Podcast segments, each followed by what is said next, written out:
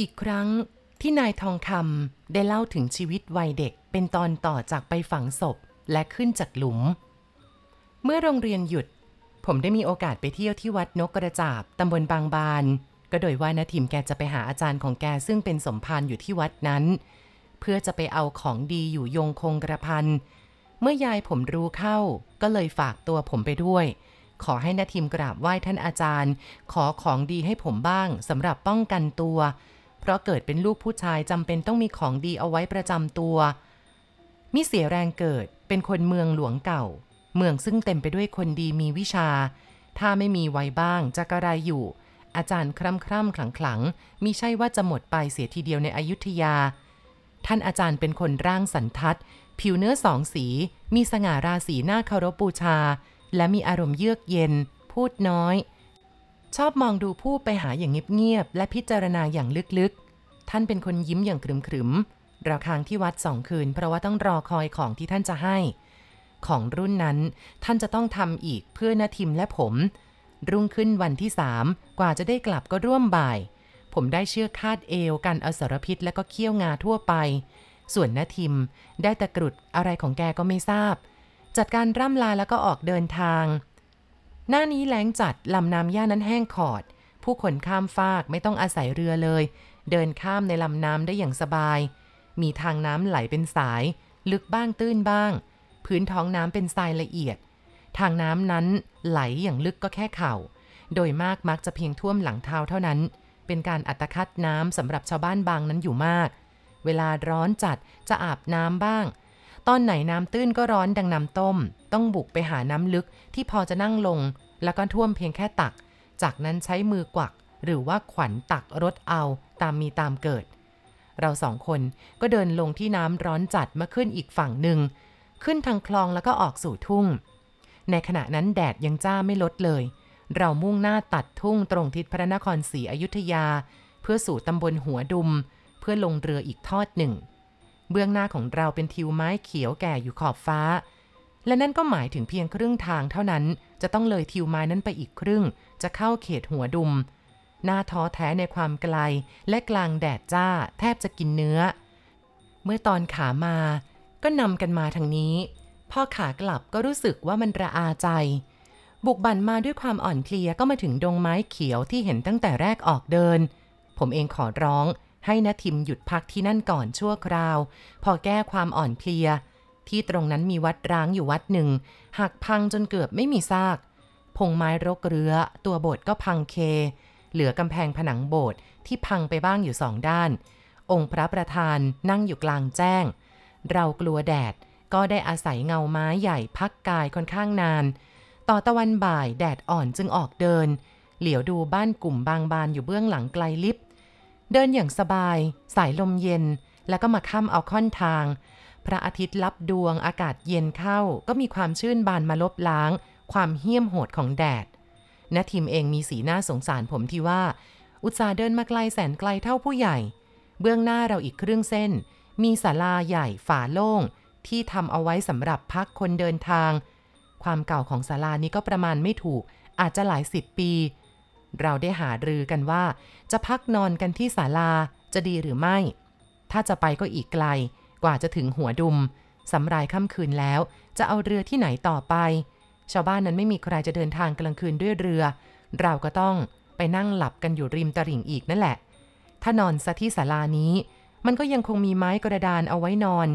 ดีกว่าจะไปนอนกลางดินที่หัวดุม พอเช้าขึ้น เราออกเดินก็สะดวกดีทุกประการ พอเราสองคนเดินมาถึงศาลา ก็ปรากฏว่ามืดพอดี ต่างตกลงนอนค้างกันที่นั่นศาลาใหญ่นี้ ไม่มีฝาเป็นศาลาโปร่ง แล้วก็ยกพื้นสูงมาก เห็นทีว่าจุดมุ่งหมายผู้สร้างให้เป็นทานนั้น จะมีที่ให้ผู้สัญจรผูกม้าผูกโคใต้ถุนศาลาได้อย่างสบายนาทิมไต่บันไดขึ้นไปก่อน ผมก็ไต่ตามหลัง พื้นกระดานศาลาปูเอาไว้ทีๆห่างๆไม่เรียบร้อย บางแห่งก็โหวหายไป เรียกว่าถ้าเดินไม่ระวังขาอาจจะพลัดตกร่อง หลังคาบางตอนกระเบื้องผุแตกหลุด มองโปร่งถึงฟ้า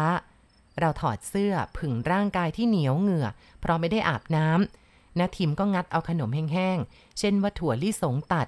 ข้าวพองที่ติดย่ามออกมาแบ่งกันกินพพร้อมกับน้ำในกระบอกที่ยังเหลืออยู่บ้างจากตอนเดินทาง กินไปเหลียวมองรอบด้านไปมันช่างเงียบเหงาเหลือกำลัง มองไปที่ไหนก็มีแต่ทุ่งลิ้วในความมืด จะหามนุษย์สักชีวิตทำยามันก็ยากเย็น เห็นจะมีก็เพียงนาทิมกับผมเท่านั้น เรานั่งกันอยู่ประเดี๋ยวเดือนก็โผล่ขึ้นขอบทุ่ง สาดแสงระยิบระยับจับทิวไม้ มองเห็นภาพของท้องทุ่งได้ชัดตาศาลานี้แม้จะไม่มีฝ่ามืดทึบก็ตาม แต่มันก็น่ากลัวตามสภาพของมัน ผมนั่งไม่ห่างกับนาทิมเลย แงนดูเพดานศาลาที่มืดทึม เฉพาะตรงกระเบื้องหลุดเท่านั้นพอมีแสงสว่าง นึกนึกดูก็น่ากลัวพูดผีประจำท้องทุ่ง ของที่ผมได้มาจากพระที่ท่านให้มาก็เพียงป้องกันเขี้ยวงา หาได้ป้องกันผีไม่ แต่ว่าตะกรุดของนาทิมจะป้องกันอะไรบ้างผมก็ไม่ทราบแม้ถ้าเองไม่เตือนให้เอากระบอกน้ำมาด้วยเนี่ยนะ อดเลยนะนาทิมพูดขึ้น ในขณะที่ยกกระบอกน้ำขึ้นดื่มอักอักน้าลืมแล้วละสิ ฉันไม่เตือนก็อดเท่านั้นแหละ ผมพูดในขณะที่ปากยังคงเคี้ยวถั่วลิสงตัดอยู่ ถ้าลืมน้ำอะนะ มันก็ต้องไปให้ถึงหัวดุมละ่ะ โอ้ยแย่เลยอะนะ ผมพูดขึ้น เพราะว่าท้อกับการเดินทาง พลางแงนดูเพดานศาลาไปรอบๆแม้ศาลานี้ฉันคนเดียวเห็นจะนอนไม่ได้นะน่ากลัวจังเลยนะทำไมวะ มันจะมีอะไรอะ เป็นข้าก็นอนสุขโขไปเท่านั้นแหละ ไม่ไหวอะนะนทิมหัวเราะขบขันในความกลัวของผม แล้วเราต่างคนต่างนิ่งกันไป มันเกิดความเงียบขึ้นเหมือนเดิม นานๆจะมีเสียงวัวบ้านไกลร้องบ้าง แล้วก็สุนัขเห่าลอยมาตามลม ผมเอนกายลงนอนข้างๆนาทิมก็รู้สึกว่า มันไม่ค่อยสบายตัวนักเพราะตัวเหนียว และพื้นก็มีเสี้ยนคายหลัง แต่ก็เอามือปัดปัดนอนไปตามมีตามเกิดได้ เราทั้งสองเคลิ้มเคลิ้มจวนจะหลับเนื่องจากทรมานในการเดินทาง แม้แต่กลางดินก็เห็นจะหลับได้เป็นแน่ ดูเหมือนจะมีเสียงคนเดินมา นาทิมกับผมสะดุ้งจากการเคลิ้มพร้อมๆกัน โงหัวขึ้นไปดูด้านล่าง เดือนสว่างมองเห็นได้ทั่ว เป็นความจริง มีคนมาแท้ๆ ไม่ใช่หูแวว เป็นคนคนเดียวเดินทางมา และหยุดยืนตัดสินใจว่าจะพักหรือไม่พัก ลังเลอยู่ข้างล่างสักครู่หนึ่งจึงก้าวเดินขึ้นบันไดามา พอขึ้นมาแล้วเขาก็รู้ว่ามีคนพักอยู่ก่อนหน้า คือนาทิมกับผม เขาก็หันมองดูเราหน่อยนึง แต่มันก็มืดมาก เลยไม่รู้ว่าเป็นใคร เพียงแต่รู้กันว่าบนศาลานี้มีคน เขาก็เดินเบาๆไปอีกมุมหนึ่งของศาลาอย่างเงียบๆศาลาพักสาธารณะแบบนี้ทุกคนมีสิทธิ์ จึงไม่มีใครทักใคร ต่างคนต่างพักตามชอบใจ ผมรู้สึกว่านาทิมออกจะระแวงไอ้หมอนั่น ไปในทางคนร้ายฉกชิงวิ่งราว หรือย่องเบา พอหมอนั่นขึ้นมาบนศาลานาทิมก็ลุกขึ้นนั่งคุมเชิงทีเดียว ความจริงมันก็น่าหนักใจอย่างหนึ่งอย่างที่นาทิมแกว่า เพราะว่าหนทางมันเปลี่ยวแบบนี้ จะมัวนอนหลับไหลประเดี๋ยวพ่อก็ย่องมาหยิบอะไรไปหมด เหลือแต่กายเท่านั้นเอง หรือว่าศาลานี้ เป็นที่หากินของพวกนี้ ใครเดินทางผ่านมาก็นอนพัก และผู้ที่มาพักทุกคนก็ล้วนแต่อ่อนแรงทั้งนั้น ลงนอนหลับเป็นตายเลยอย่าว่าแต่หยิบของนอกกายไป แม้แต่กางเกงที่นุ่งอยู่ก็อาจจะค่อยๆ ถอดเอาไปก็ได้ หมอนั่นหันข้างให้เรา เบิ่งหน้าดูไปนอกทุ่ง ไม่เอาใจใส่กับเราเลย ผมเริ่มเอะใจ อย่างนี้นอกจากจะน่ากลัวผียังน่ากลัวจรผู้ร้ายอีก แม้นว่าถูกเข้าจริงจะเรียกใครช่วยกันล่ะ มองไปทางไหนก็มีแต่ทุ่งโล่งกับพงไม้ เรื่องมันก็ต้องคุ้มกันตัวเอง เวลาล่วงเลยไปหลายนาทีเราก็ต้องนั่งคุมเชิงกันอยู่ แม้จะแสนง่วง ก็หลับตาไม่ลง แต่ว่าในครู่นั้นเราเองก็ค่อยยังชั่วขึ้น เพราะว่ามีเสียงคนมาอีกด้านล่าง พอจะมีเพื่อนพึ่งพากัน ไม่ให้มีการโจรกรรมเกิดขึ้นได้ง่าย ๆ ผมชะเง้อคอมองลงไปด้านล่าง ทางเกวียนสายยาวสีขาวโพลนในแสงเดือน ปรากฏร่างของใครยืนนิ่งอยู่ หันหน้ามองขึ้นมาบนศาลา อย่างลังเลคล้ายๆกันกับคนแรก แล้วก็ในสองสามอึดใจนั้น เขาเองก็คงตัดสินใจแน่แล้ว ก็ได้ไต่บันไดขึ้นมาบนศาลากรอกหน้าดูทั่วๆ แล้วเดินพ้นบันไดมาอ้าวทิศสนเหรอนั่นน่ะ เสียงหมอคนที่นั่งอยู่ก่อนร้องทัก ผมเองก็ประหลาดใจนัก บนศาลานี้มืด เรามองหน้ากันก็เห็นเพียงภาพดำๆทำไมมันมองเห็นกัน แล้วก็จำกันได้ ถ้ามันจะนัดกันเอาไว้ซะแล้ว เราสองคนท่าจะแย่ หากว่ามันเป็นผู้ร้าย มันก็รับมือนาทิมอยู่ ตัวผมเป็นเด็กจะช่วยอะไรนะทิมได้ รังแต่มันจะวาดตกใต้ถุนไปเท่านั้น ไอ้เจ้าคนที่อยู่ก่อนเรียกชื่อแล้วก็ถามไป เจ้าคนมาใหม่ ก็หันไปดูทางเสียงอ่าใช่ นั่นทิดก้อนเหรอ เฮ้อ ไปไหนมาล่ะอ๋อไปเมือง บ้า กันก็จะไปเมืองเหมือนกัน แล้วทั้งเก่าทั้งใหม่ ก็ไปนั่งรวมกันคุยกัน ต่างไม่เอาใจใส่เราทั้งคู่ ถามทุกสุขซึ่งกันและกัน ซึ่งเราก็ไม่ฟังเป็นอารมณ์ เพราะมันไม่ใช่เรื่องของเรา การแสดงตัวของเขาทั้งสองก็เป็นอย่างคนเดินทางธรรมดา จากการโต้ตอบว่าจะเดินทางไปในเมือง แล้วก็เช่นเดียวกันกับเราที่จะไปในเมือง เรื่องความสงสัยของผมยังไม่หยุด ทั้งการมาของมันและการทักกัน มันก็บอกกันอยู่อย่างชัดเจนว่า นัดหมายกันมา แม้แต่จะหาหนทางพูดกลบเกลื่อน พรางหูพรางตาเราสองคน เราเองก็ฟังออกว่าเสแสร้งแกล้งพูด มันต้องแอบเห็นเรามาพักที่นี่ แล้วมันก็ทยอยกันมาทีละคน ดูท่าทีจะเล่นงานเราได้หรือไม่ได้ มันคงหากินแบบนี้มาค่อนข้างนานแล้ว เห็นหมูหลุดปากเข้าเล้าเมื่อใดก็หวานมัน พอเราหลับมันก็ฉวยเอาไปเตียนเลยนะทีมต้องใจตรงกันกับผมแน่ แกคลำหาอะไรบางอย่างในย่ามหยุกหยิกหยุกหยิก แล้วก็หยิบอะไรอันหนึงขึ้นมาวางไว้ข้างตัว ผมจึงเอื้อมมือคลำเพราะว่าอยากจะรู้ ก็เลยรู้ว่า สิ่งที่แกเอาออกมาจากย่ามนั้น มันก็คือมีดซุย ฉันแรกเห็นข้างโน้นคนเดียวก็จงใจว่าจะสู้มือเปล่า พอเห็นมาสองคนจึงต้องเอามีดออกมา ในเวลาชั่วครู่นั้นก็มีเสียงคนมาอีก ผมและนาทิมก็ชะเง้อคอมอง และเจ้าคนมาใหม่นี้ก็มีกิริยาอย่างเดียวกับเจ้าสองคนแรกทำลังเลใจ แล้วก็ขึ้นมาบนศาลาแบบเดียวกันไอ้เจ้าคนใหม่นี้นุ่งสรงตัวเดียวไม่มีอะไรอื่นอีก ช่างเจ้ากรรมจริง ๆ พ่อเอ้ย ทั้งเก่าและใหม่ มันร้องถามกันแบบเดียวกันเหมือนกับเจ้าสองคนเก่า แล้วก็ว่าจะไปเมืองเช่นกัน สรงตัวเดียวน่ะเหรอจะไปเมือง ผมเนี่ยใจสั่น แน่แล้วล่ะ ไม่ผิดตาผิดใจไปได้ มันต้องเป็นหัวขโมยอย่างแน่นอน การแต่งตัวของมันนั้นก็บ่งบอกอยู่แล้วว่าเป็นคนแถวนี้ เราสองคนเป็นเหยื่อของมันแน่ ยกผมออกซะก่อน คือตัวเท่าสุนัข แต่มันสามคนร่างกายใหญ่โตทั้งนั้นนาทีมคนเดียวทานอะไรมันอยู่ ผมใจเต้นตูมตูมนาทีมกำมีดคุมเชิงแกก็คงจะกลัวเหมือนกันสามคนใหญ่ ๆ ไม่ใช่เล็กน้อย ถ้าไม่มีแรงเท่าช้างแล้วก็อย่าพูดเลย มันแกล้งทำไม่เอาใจใส่ต่อเราตามเคยสามคนเองก็กำลังคุยกันเสียงขรมไม่เคยเหลียวมาทางเรา มันตั้งวงคุยกันสามเหลี่ยมหน้าจั่ว งัดเอาเรื่องอะไรต่อมีอะไรมาคุยกัน จนจำแทบไม่ได้ บางครั้ง มันก็หยุดเงียบไปคล้ายกับหมดเรื่องคุย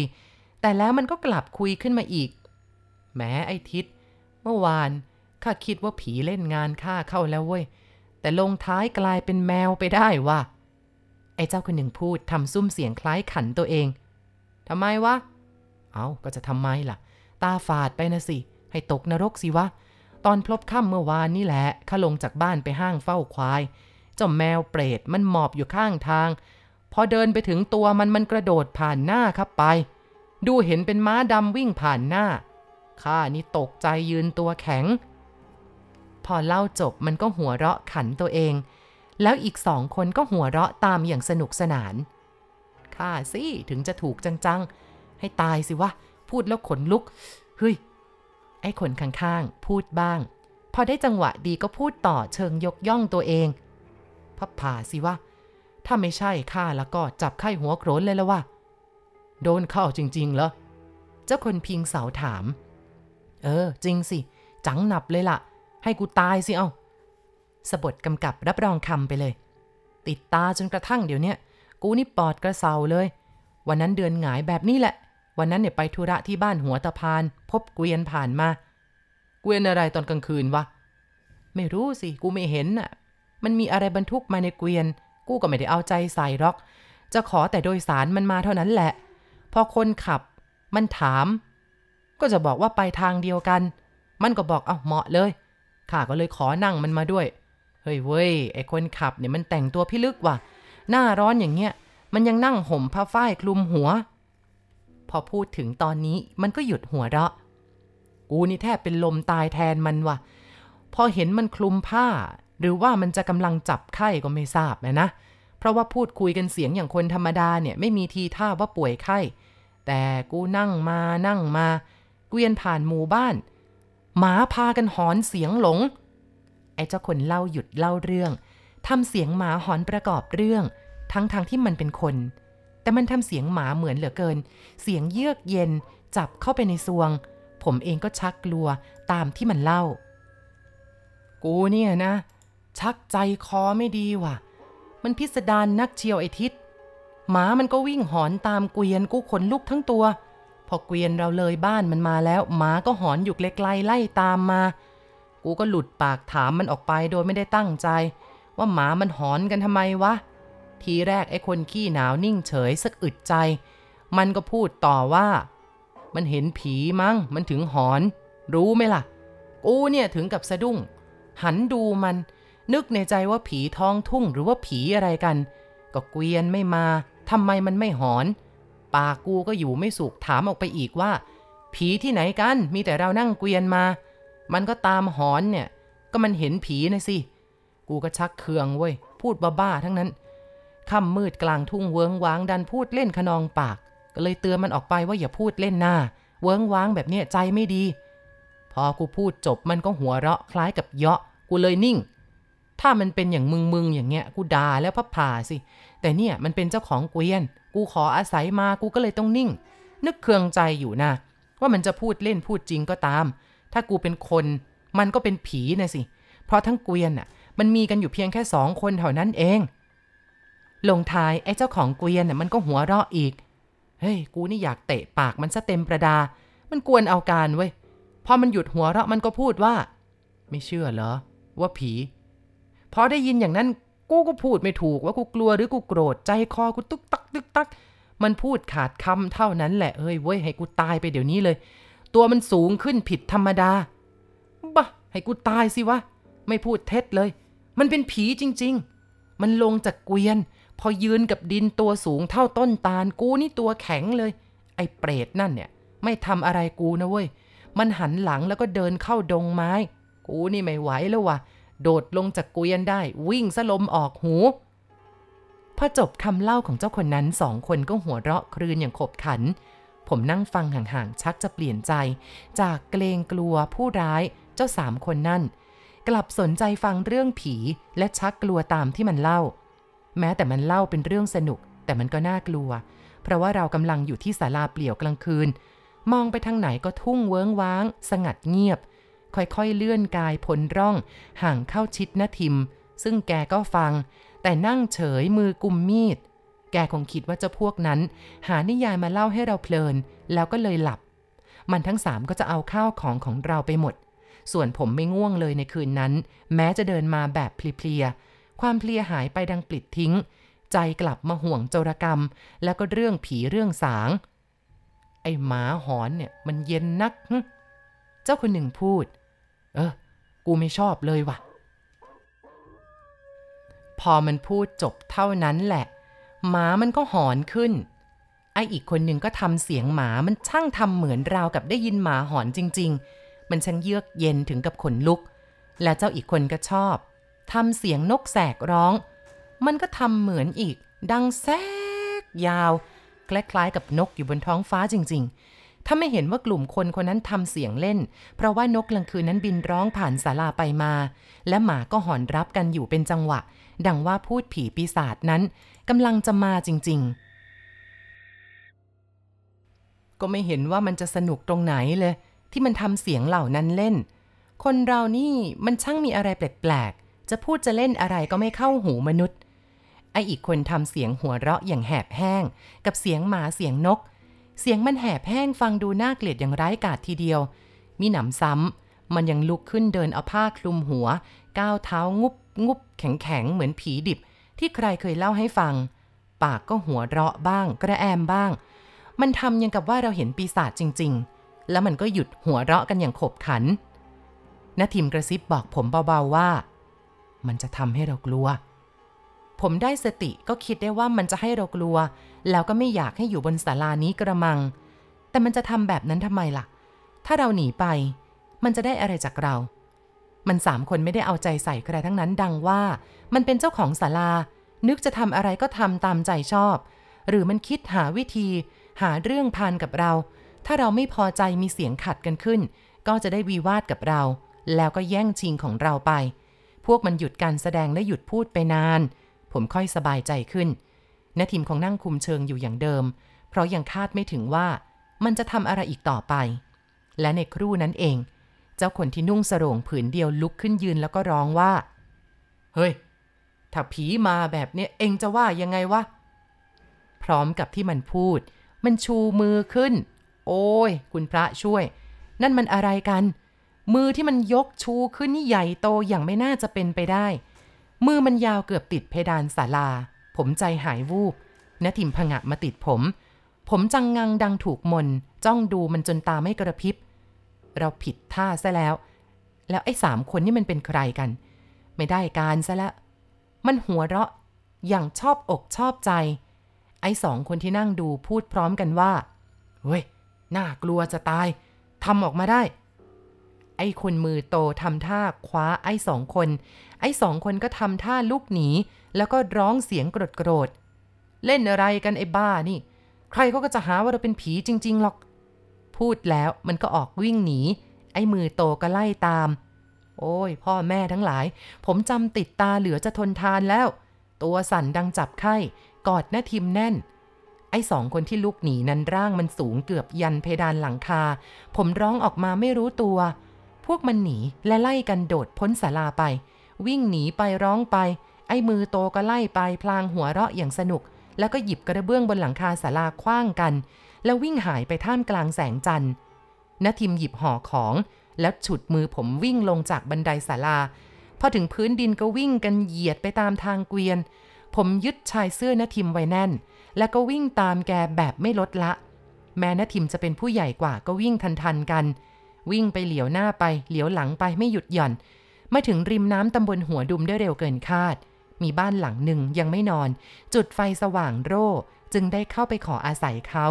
แล้วก็เล่าเรื่องผีให้เขาฟัง ทั้งที่ตัวสั่น เจ้าของบ้านรับเราเข้าอาศัย และรีบปิดประตูบ้าน เพราะเกิดกลัวผีจะตามไปบ้านเขา ผมกับน้าทิมนอนไม่หลับ เจ้าของบ้านหาผ้าห่มมาให้ คิดว่าจะคุมโปงแต่ไม่ไหว ร้อนเหลือเกิน ทนตาแข็งอยู่ตลอดคืน เช้าขึ้นมาก็ร่ำลาเจ้าบ้าน พร้อมกับขอบบุญขอบคุณเขา แล้วลงเรือกลับบ้านเราไป